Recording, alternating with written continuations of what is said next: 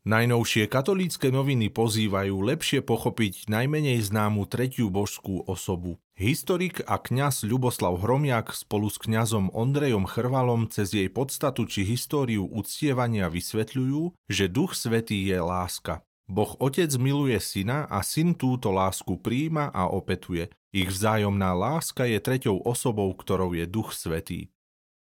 V reportáži približujú misijné sestry služobnice Ducha Svetého, ktoré ako Ježiš ľuďom ďalej dávajú lásku Otcovi vyliatu do našich srdc cez Ducha Svetého. Moja skúsenosť s Duchom Svetým je, že keď ho počúvam a dám sa ním viesť, tak prinášam pokoj a s ním prichádza aj riešenie problému. Konštatuje sestra Pavla, ktorá sa spolu s ostatnými sestrami snaží byť svetlom pre druhých.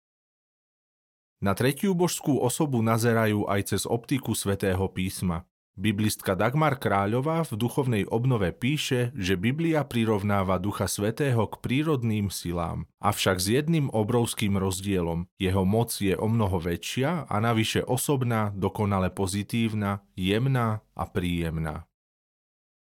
Katolícke noviny sa zameriavajú aj na návštevu nemeckého novinára a spisovateľa Petra Zévalda. V Bratislave predstavil svoju knihu Benedikt XVI. život a prihovoril sa prednáškou o bývalom pápežovi, ktorý sa chápal ako pontifex medzi dvoma epochami. Ako posledný starej a prvý novej epochy, ktorá práve energicky otriasa zemeguľou.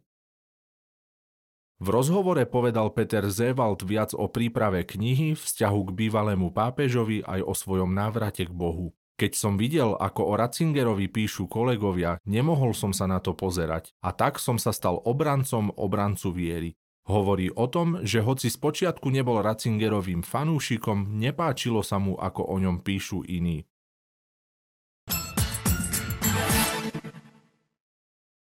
Konferencia biskupov Slovenska prináša na internetovej stránke www.kbs.sk slovenský preklad posolstva svätého otca Františka k 109. Svetovému dňu migrantov a utečencov.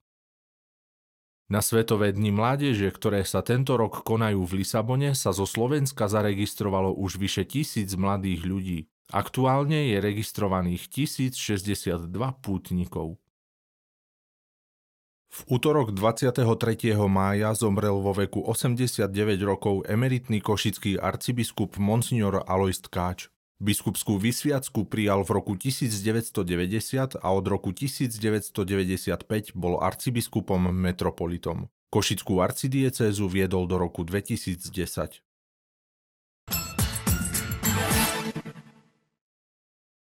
Rozhodný krok vpred sprevádza čitateľa týmto číslom časopisu. Do takéhoto rázneho vykročenia pozýva aj šéf-redaktor Juraj Gradoš, ktorý v úvodníku apeluje na živú vieru súčasných kresťanov.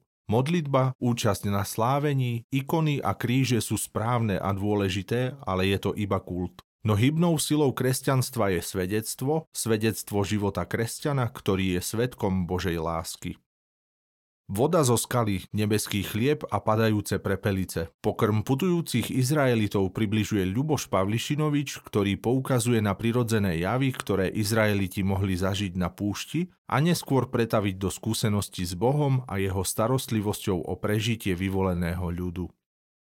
Dvojstránkový rozhovor predstavuje Marka Rozkoša, herca a syna grécko-katolíckého kňaza, ktorý sa stal známym z obrazoviek vďaka seriálu Dunaj k vašim službám. Spomína na detstvo kňazského dieťaťa, prvé kroky k herectvu i pluralitu názorov na doskách.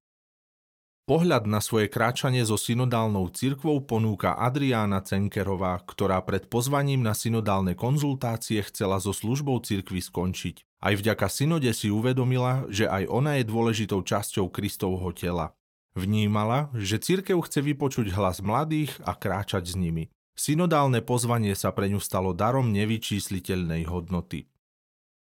Koncom apríla navštívil pápež František Budapešť. Slovo na dvojstránke rekapituluje jeho víkendovú návštevu a vyberá osobitné stretnutia. Pápež sa na vozíčku stretol so slabozrakými a nevidiacimi deťmi, utečencami a chudobnými, komunitou grécko-katolíkov, od ktorých dostal čotky, i mladými vo veľkej športovej hale Lásla Papa.